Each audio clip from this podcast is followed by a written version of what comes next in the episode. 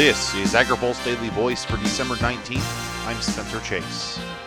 The Department of Agriculture is accepting applications for conservation grants in focus areas that could be a sign of things to come in the Farm Bill. On Monday, U S D A's Natural Resources Conservation Service announced the availability of ten million dollars through the Conservation Innovation Grants Program. The grants are focused on three areas: soil health, grazing lands, and organic agriculture systems. For a department with a budget topping one hundred forty billion dollars, ten million dollars might not seem like much. But Alyssa Charney with the National Sustainable Agriculture Coalition says the focus areas could serve as an important signal. This is a small amount, relatively small amount of funding, and we hope that it's kind of a step in the right direction, whether we're talking about other funding opportunities that come down the road in terms of prioritizing within research or conservation programs. You know, we are also less than a year out from the from the next Farm Bill, so we think these are needs and priorities that, that there is clearly an appetite for out there from producers, from partners, from from groups who are working on issues from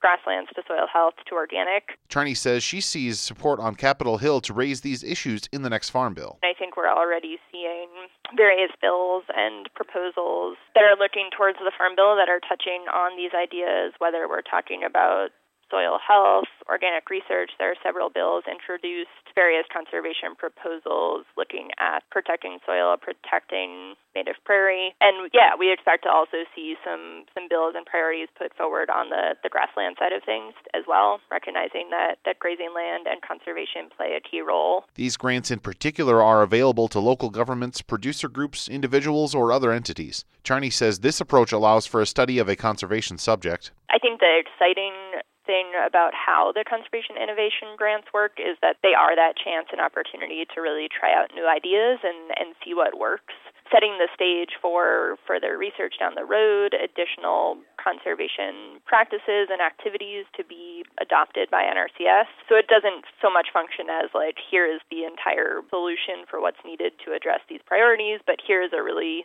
really exciting way to give partners and stakeholders a way to kind of try things out. N R C S will accept grants through February twenty-sixth.